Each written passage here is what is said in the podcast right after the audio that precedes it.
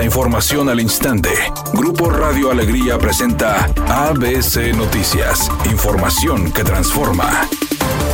¿Qué tal? Muy buenas tardes, esta es la información. La práctica de heredar las alcaldías a familiares no solamente se da en ayuntamientos metropolitanos. Como lo reveló ABC Noticias, esta costumbre también se presenta en municipios de la periferia y la zona rural. Un ejemplo de esta herencia de poder es en General Treviño con la alcaldesa panista Elia Hinojosa García, quien ganó las elecciones del 2015 y 2018 y en el 2021 dejó a su hermana Maribel, también bajo las siglas del Partido Acción Nacional. En Bustamante, donde el exalcalde panista Jorge Santos Gutiérrez le dejó el cargo a su esposa Norma Yolanda Robles en el año 2000. En el 2003, la alcaldesa del PRI, María Guadalupe Guajardo, hizo lo mismo con su esposo Adolfo Cantú Salinas. En Navasolo es otro municipio donde los cargos públicos quedan en familia, pues en 2003, David Milán Rivera heredó el cargo a su papá David Milán Ramos, y en Cadereyta, Francisco Lozano Fernández se la heredó a su hermano José Lozano Fernández. En Pesquería, Crescencio Oliveira Cantú fue alcalde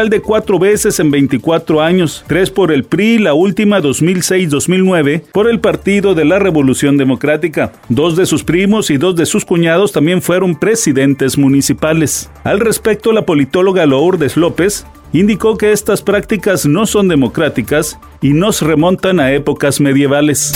El secretario de Salud, Jorge Alcocer Varela, informó que no habrá contratiempos en el programa de vacunación contra la influenza y el coronavirus que inicia en el mes de octubre. Indicó que hay suficientes dosis para atender a los grupos vulnerables como adultos mayores, mujeres embarazadas y personas con enfermedades crónicas, entre otros. Jorge Alcocer Varela precisó que las vacunas contra el COVID-19 cubren todas las variantes del virus. Las variantes últimas, que son variantes que identifican cambios mínimos en lo que es este virus.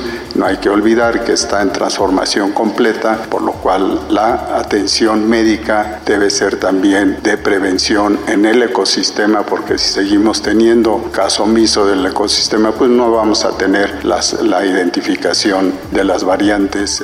ABC Deportes informa, aunque se trata de un equipo que está lejos de ser una potencia europea, Jaime Lozano, técnico de la selección mexicana, considera que el duelo ante Uzbekistán debe de tomarse como si fuera de Copa América o Copa Mundial. En conferencia de prensa, Jimmy detalló que el rival que enfrentarán hoy a las 17:30 horas en el Mercedes-Benz Stadium de Atlanta, en Estados Unidos, a pesar de no tener mucho nombre, es una buena selección. México enfrentará a Uzbekistán, una selección que se ubica en la posición número 74 del ranking de la FIFA y que nunca ha clasificado a una Copa del Mundo.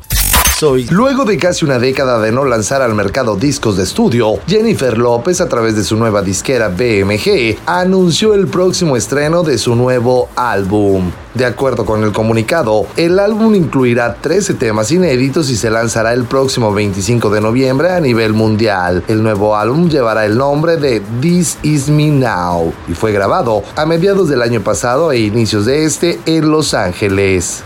Redacción y voz, Eduardo Garza Hinojosa. Tenga usted una excelente tarde. ABC Noticias, información que transforma.